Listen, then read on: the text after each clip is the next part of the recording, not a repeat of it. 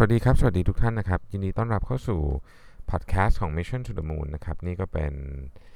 เอพิโซดที่ยี่สิบแล้วนะครับพอดแคสต์ของเราได้รับการสนับสนุนโดยเครื่องสำอางซาสินะครับเพราะความสดใสมีได้ทุกวันนะครับวันนี้เราจะมาคุยเรื่องของเอ่อ Consumer Insight นะฮะจริงๆเราพูดอย่างนี้เนี่ยก็ต้องบอกว่า Consumer Insight เนี่ยก็เป็นเรียกว่าเป็นพื้นฐานเลยก็ได้นะครับของการทำแบรนดิ้งซึ่งทุกแบรนด์เนี่ยก็ก็จะทำกันมาไม่มากก็น้อยนะฮะมันใช้ได้ตั้งแต่ตอนทำแบรนด์ใหม่นะครับตอนรีแบรนด์นะครับตอนแบรนด์มีปัญหาตอนอยากจะออก product ใหม่หรือจริงๆเอ่อการที่จะ refresh หรือ rejuvenate แบรนด์ก็ต้องหา consumer insight ใหม่เหมือนกันทีนี้เอ่อเนื่องจากว่ามันมีทฤษฎีมากมายเกี่ยวกับเรื่องนี้เนี่ยนะครับผมก็เลยอยากจะขออนุญาตยกเอาทฤษฎีที่ผมคิดว่ามันง่ายแล้วก็ค่อนข้างที่จะกระชับมาเล่าสู่กันฟังในวันนี้นะครับเอ่อทฤษฎีเล่มนี้ทฤษฎีนี้ถูกเขียนในหนังสือเอ่อชื่อ Spark นะครับและมีเขียนโดย Patty รังกภาซึ่งเป็นเอ่อผู้บริหารนะฮะของบริษัท พี แอนด์ จี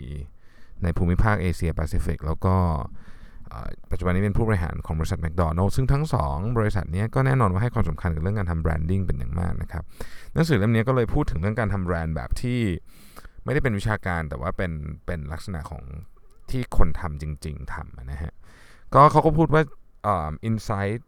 ที่ดีละกันเนี่ยนะฮะในการในการสร้างแบรนด์เนี่ยมันจะประกอบไปด้วยสามส่วนด้วยกันอันที่หนึ่งเนี่ยต้อง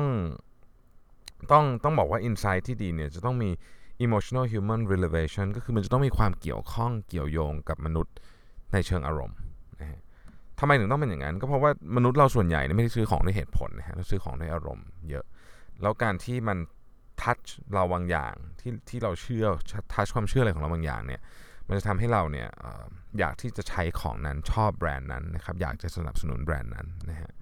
อันที่สองเนี่ยมันต้อง relevant to category ผมขอเน้นว่าตรงนี้เป็น category นะไม่ใช่ relevant to brand นะครับเหตุผลก็เพราะว่า insight ส่วนใหญ่เนี่ยไม่ได้เกี่ยวกับแบรนด์นะมันจะเกี่ยวกับมันจะเป็น general insight ซึ่งสามารถใช้ได้กับทุกแบรนด์ที่อยู่ในกลุ่มนั้นนะครับยกตัวอย่างเช่นถ้าสมมุติว่า insight ของผู้หญิงคือถ้าผมสวยฉันจะมั่นใจอย่างเงี้ยนะฮะถ้าเส้นผมสวยฉันจะมั่นใจอย่างเงี้ยแบรนด์แชมพูอะไรก็ไปใช้ได้หมดนะครับแต่ว่าใครที่เอาไปใช้ก่อนแล้วก็ขยี้มันเนี่ยก็จะยึดมันเป็นเป็นเป็นกับเหมือนกับ selling point ที่คนจำได้ยกตัวอย่างแบรนด์นึงที่ผมชอบมากที่ที่เอา insight มาใช้ได้อย่างน่าสนใจก็คือ Dentiste นะครับ Dentiste เนี่ยไปเจอ insight อันนึงของของลูกค้าก็คือว่าตื่นมารู้สึกปากเหม็นไม่อยากคุยกับคนที่นอนข้างๆซึ่งจริงๆ insight อันเนี้ยเอาไปใช้กับแบรนด์ยาสีฟันอะไรก็ได้นะถูกไหมฮะที่สามารถฟังก์ชันแก้ปัญหานี้ได้แต่ว่า Dentiste เนี่ยเอามาก่อนแล้วก็ก็เลยยึดตลาดนี้ไปเลยนะครับแล้วก็จุดนี้ก็เป็นจุดจำเขาก็ขยี้อย่างเต็มที่นะฮะข้อที่สามก็คือว่า insight เนี่ยต้องต้องสามารถ leverage to building brand ได้นะครับอย่างที่บอกก็คือกลับไปที่ตัวอย่าง Dentiste เมื่อกี้มันไม่ใช่แค่โฆษณาอย่างเดียวแต่ว่าฟังก์ชันของ product ก็ต้องได้หน้าต่าง product ด้วยลักษณะท่าทางของ packaging ลีลาในการพูดอะไรต่างๆรวมไปถึง organization operation ราคาที่ตั้งอะไรพวกนี้นะฮะมันจะต้องเกี่ยวไปหมดเลยที่มันตอบสนองกับ insight ของลูกค้าเมื่อเมื่อ insight มัน powerful แล้วเนี่ยมันจะมีการการเชื่อมต่อทางอารมณ์หรือ emotion emotional connection นะครับซึ่งทำให้ลูกค้าเนี่ยมีความจำเกี่ยวกับแบรนด์ที่ดีขึ้นได้นะครับเวลาลูกค้าอยากจะซื้อของเนี่ยเขาจะต้องพบเจอเราในสองที่อ่าใช้คำนี้แล้วกันนะฮะอันนึงก็คือเขาต้องเจอเราใน physical space physical space เนี่ยอาจจะหมายถึงออนไลน์ก็ได้ออฟไลน์ก็ได้ก็คือเราต้อง physically available นะครับเราต้องเราต้องคือถ้าเขาอยากซื้อต้องซื้อได้นะฮะอันที่สองเนี่ยเราต้อง mentally available ด้วยคือเราจะต้องอยู่ในสมองเขาตอนที่เขาอยากซื้อของประเภทนี้นะฮะการทำ insight ที่ดีแล้วก็มา crack ออกมาเป็นเป็น advertising เป็น packaging ที่ดีเนี่ยจะทำให้เราเนี่ย mentally available กับลูกค้าคือมีพื้นที่อยู่ในสมองลูกค้าทันทีที่ลูกค้านึกถึงของประเภทนี้นะครับเอ่อตัวอย่างมีมากมายเนาะในในในการเล่าเรื่องนี้แต่ว่าผมขอยกเคสที่เป็นเคสที่ดังๆนะครับทุกท่านก็จะคุ้นเคยกันดีกับเคสเหล่านี้ที่ผมจะยกให้ฟังนะฮะอันแรกเนี่ยก็เป็นเป็นเคสของ Dove นะฮะDove ก็เป็นแบรนด์เก่าแก่มากแล้วนะครับมีมานานมากแล้วแต่ว่าสมัยก่อนเนี่ย Dove อ่ะจะเน้นเรื่องของการขายสบู่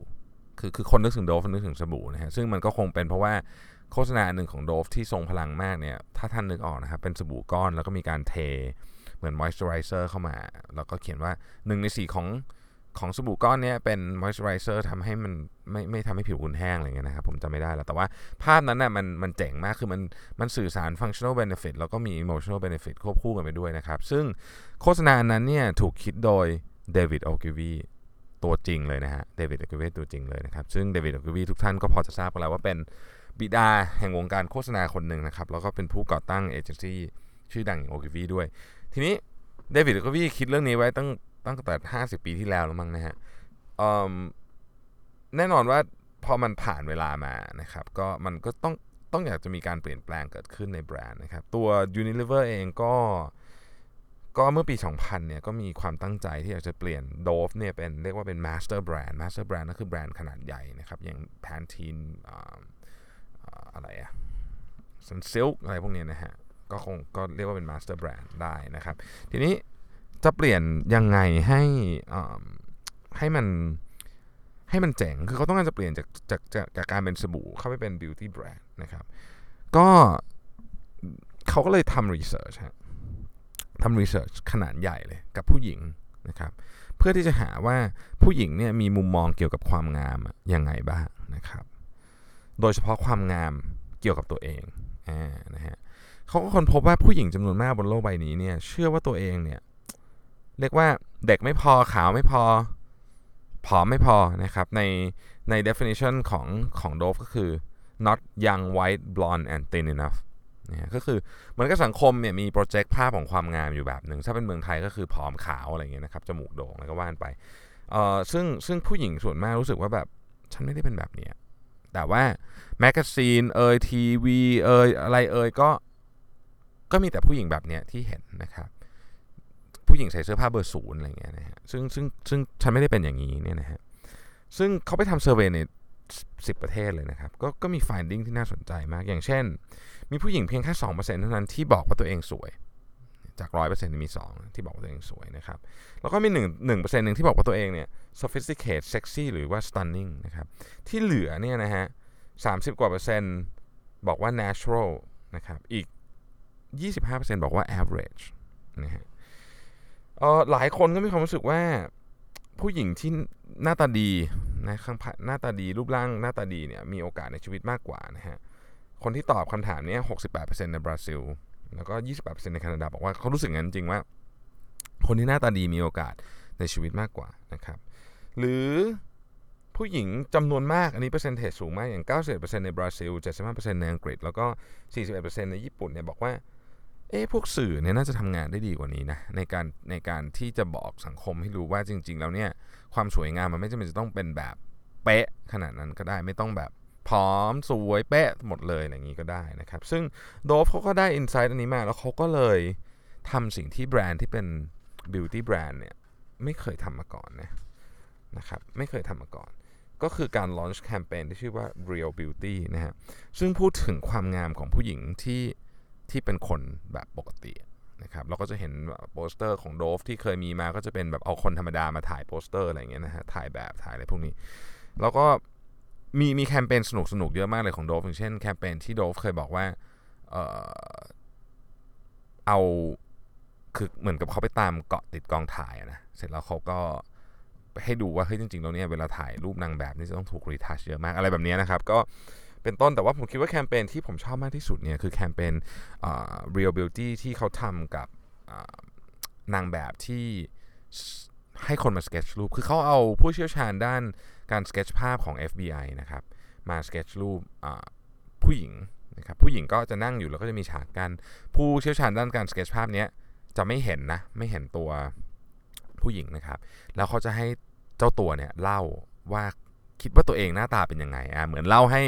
นึกออกไหมเหมือนเหมือนเราเล่าให้กับนักสเก็ตช์พวกตำรวจฟังอะแต่ว่าอันนี้เล่าเรื่องตัวหน้าตัวเองเราก็จะบอกเออเราคิดว่าเราจมูกตั้งๆนะมีโหนกแก้มอย่างนี้อะไรแบบนี้นะฮะแล้วเขาจะสเก็ตช์รูปออกมารูปหนึ่งเสร็จแล้วก็จะให้คนหนึ่งเข้ามาในห้องครับก็จะเป็นผู้หญิงอีกคนหนึ่งนะฮะนั่งอยู่อยู่หลังฉากเหมือนกันนะครับมองคนสเก็ตช์มองไม่เห็นเหมือนกันแล้วก็ให้เล่าตัวเราแทนคือแทนที่คราวนี้เราจะเล่าหน้าเราเองใช่ไหมมีคนอีกคนหนึ่งมาเล่าหน้าเราแล้วก็ให้นักสเก็ตช์เนี่ยสเก็ตช์ตามคำวาดคำบอกของคนอีกคนหนึ่งเนี่ยนะฮะปรากฏว่า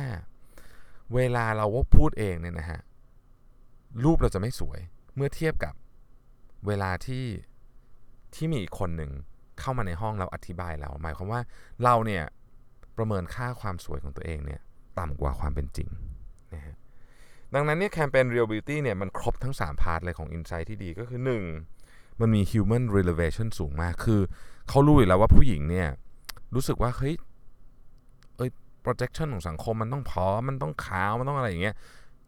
มันเหนื่อยเหมือนกันเนาะทำไมเราเป็นความสวยแบบที่เราเป็นไม่ได้อันนี้คืออันที่หนึ่งนะครับมี human relevation เยอะแม่อันที่สองก็คือมี insight ตรงกับ category ของ beauty เลยอันนี้แน่นอนนะครับเพราะว่าก็ก็พูดถึง beauty product เลยนะฮะอันที่สามเนี่ย leverage เรื่องนี้ได้อย่างเข้มข้นมาก Dove นี่ leverage เรื่องนี้ในแผนแคมเปญ real beauty เนี่ย เอ่อ เรียกว่าแตกต่างจากจากคนอื่นอย่างมากเลยนะครับอย่างอย่างเช่นทุกอย่างเช่นเรื่อง sketch ที่ผมเล่าไปแล้วหรือว่าเอ่ออีกอันนึงก็จะมีเขาจะมีเหมือนกับประตูสองประตูเดินเข้าห้างเนี่ยอันนึงจะเขียนว่าสวยธรรมดา average แล้วอันนึงจะเขียนว่าสวย beautiful อย่างเงี้ยนะฮะก็เขาก็จะเหมือนถ่ายรูปไปว่าแบบใครจะเดินเข้าช่องไหนแล้วก็จะแบบเอ่อทำไมคุณถึงไม่เข้าอีกช่องนึงที่ที่เขียนว่าสวยอะไรเงี้ยหลายคนจะเลือกแค่เข้าช่อง average เขาจะเชิญมาสัมภาษณ์อะไรเงี้ยคือมันเป็นมันเป็นไซเคิลของการทำแบรนด์ที่ที่ไม่เคยเราไม่เคยเห็นใน beauty brand มาก่อนนะฮะแคมเปญ real beauty เนี่ยจึงประสบความสำเร็จอย่างมหาศาลแล้วก็ได้รับรางวัลเพียบเลยนะครับในในเกือบเกือบเกือบทุกมินิเอ่อเกือบทุกแคมเปญย่อยที่ออกมานะฮะนี่ก็อันหนึ่งอันอันต่อมายกตัวอย่างเป็นเคสของ De Beers นะครับ De Beers ก็เป็นเพชรนะทุกคนรู้จัก De Beers อยู่แล้วนะฮะที่ประเด็นก็คือว่า De Beers เนี่ยเอ่อไปค้นพบ insight อันหนึ่งว่าเอ่อผู้หญิงเนี่ยจริงๆสิ่งที่ผู้หญิงต้องการเนี่ยเหมือนมันเป็นเหมือนกับคล้ายๆกับไม่ได้เป็นไม่ได้เป็นของครับแต่ว่าจะเป็นคำมั่นสัญญาย้อนกลับไปในอดีตเนี่ยเมื่อปีแบบสักหนึ่งพันเก้าร้อยสามสิบอะไรเงี้ยนะครับเพชรไม่ได้เป็นของมั่นนะคือจริงๆสมัยนั้นเขาไม่ได้แลกแหวนกันด้วยซ้ำมีคนน้อยคนที่แลกแหวนกันแต่ว่าเดอเบียร์เนี่ยค้นพบว่าจริงๆสิ่งที่ผู้หญิงต้องการในในในการแต่งงานเนี่ยคือคำมั่นสัญญาว่าว่าจะดูแลกันตลอดไปอะไรเงี้ยนะฮะก็เลยก็เลยค่อยๆโปรโมทเพชรให้เป็นสัญลักษณ์ของความรักความเชื่อมั่นนะครับเพชรเนี่ยจึงเพิ่มมูลค่าแบบก้าวกระโดดเลยนะฮะแล้วก็กลายมาเป็นสัญลักษณ์ของความรักนิรันดร์อย่างทุกวันนี้ยิ่งคุณเลือกเพชรสวยเท่าไหร่เนี่ยมันแปลว่าคุณมีมีอะไรอ่ะเหมือนกับให้ค่ากับความรักนั้นมากเท่านั้นนะครับอันนี้คือคือคือสิ่งที่เขาพยายามโปรเจกต์กันนะซึ่งผ่านกระบวนการเยอะมากไม่ได้โฆษณาตรงๆนะแต่ทำผ่านดาราหนังนะครับภาพยนตร์ฮอลลีวูดเพชรสมัยก่อนเนี่ยถูกให้ดาราฮอลลีวูดใส่ไปเดินพรมแดงออสการ์อะไรอย่างเงี้ยนะครับตั้งแต่สมัยหนึ่งพันเก้าร้อยห้าสิบแล้วก็มีหนังอย่างเช่นหนังที่มาริลีนมอนโรเล่นแล้วก็มีเพลง Diamond is a Girl Best Friend เนี่ยก็ก็เป็นแผนการตลาดทั้งหมดเลยเหตุผลที่ De Beers ทำแบบนี้โดยไม่ต้องใช้ชื่อแบรนด์ตัวเองมาเพราะว่า De Beers control production ของเพชรเกือบทั้งหมดเลยในโลกนะครับปัจจุบันนี้อาจจะเหลือน้อยลงแล้วแต่ก็ยังเยอะมากประมาณสัก สี่สิบเปอร์เซ็นต์ ได้เพราะฉะนั้นการทำให้เพชรเป็นสัญลักษณ์ของของ Forever Love เนี่ยคนที่ได้ประโยชน์มากที่สุดก็คือ The Beers นะครับ A Diamond is Forever ทุกท่านเคยจำสโลแกนนี้ได้นะฮะสโลแกนนี้เนี่ยเป็นสโลแกนที่ได้รับการยกย่องว่าเป็นสโลแกนที่ดีที่สุดในรอบศตวรรษนะครับเพราะมันมันมัน cover ทุก angle เลยของ insight ของลูกค้านะครับอีกเคสหนึ่งเนี่ยก็ก็เป็นเคสของเอ่อแคมเปญของ McDonald's นะครับ McDonald's เนี่ยเอ่อเคยทำทีวีแอดอันหนึ่งชื่อ First Day นะครับก็เป็นหนังมันก็เล่าเรื่องว่าเออเนี่ยมีผู้ชายคนหนึ่งนะไปทำงานที่ใหม่นะครับซึ่งแน่นอนวันแรกเนี่ยวันแรกของการทำงานที่ใหม่นะถ้าทุกคนจำได้มันก็จะแบบตื่นเต้นตื่นเต้นแล้วก็มีความประหม่านะครับตลอดแล้วก็คนนี้ก็เป็นอย่างนั้นนะก็คือแบบโอ้ถูกต้องถูกนำไปแนะนำใหม่อุปกรณ์ก็ใช้ไม่ค่อยเป็นไอ้นู่นไอ้นี่ก็ไม่รู้อยู่ตรงไหนอะไรเงี้ยนะครับก็รู้สึกว่ากดดันมากตอนเที่ยงเนี่ยก็เป็นช่วงพักใช่ไหมเขารู้สึกว่าโอ้โหแบบมันโอเวอร์เวลมากแล้วนะแต่ว่าเขาก็มานั่งในในห้องแล้วก็หยิบเอ่อบิ๊กแมคออกมาแล้วก็รู้สึกแบบเออเนี่ยเป็นสิ่งที่ฉันคุ้นเคยนะครับแอดadvertising อันนี้มัน simple มากแต่ว่าสิ่งที่สิ่งที่เขาพยายามจะบอกก็คือ in, มันดึงมาจาก insight ที่ว่า in time of stress นะ we seek comfort in familiar ก็คือเวลาเราเครียดเราอยากจะได้ของที่มันที่เราคุ้นเคยนะครับทีนี้แล้วมันเป็นมันเป็น มันมันเจ๋งยังไงมันเอา insight นี้มาทำยังไงแม็ก McDonald's insight นี้มาทำยังไงหนึ่งมันมี human relevation สูงมากเพราะว่าเพราะว่าเอ่อ McDonald's เนื่องจากเป็นร้านที่อาหารเนี่ยรสชาติเหมือนกันหมดทั้งโลกนะครับดังนั้นเนี่ยไม่ว่าเราจะไปที่ไหนเนี่ยถ้าเราเจอ McDonald's บางที่ถ้าประเทศมันประหลาดมากเราไปเจอ McDonald's รู้สึกว่าเฮ้ยโชคดีจริงๆมันมีของกินแล้วฉันไม่ตายแล้วอะไรเงี้ยถ้าอาหารมันประหลาดมากนะฮะอันนี้ขั้นที่หนึ่งอันที่สองเนี่ยแน่นอนว่า insight เนี่ย relevant กับ category เพราะว่าการกินอาหารที่คุ้นเคยเนี่ยเป็นเป็นหนึ่งในโมเมนต์ที่เรา relax มากที่สุดในชีวิตก็ว่าได้นะครับเราเราถึงมีชื่อว่า comfort food ไงนะฮะอันสุดท้ายก็คือว่าเอ่อ McDonald's เนี่ย leverage ไอไอ familiarity นี้ได้เหตุผลก็เพราะว่าเอ่อปัจจุบันนี้ McDonald's เป็นร้านอาหารเชนที่เหมือนกับมีทุกที่ในโลกนะครับแล้วก็เราก็ไปที่ไหนก็ก็สามารถขยี้พอยนี้ได้นะฮะเป็นต้นนะครับเอ่อ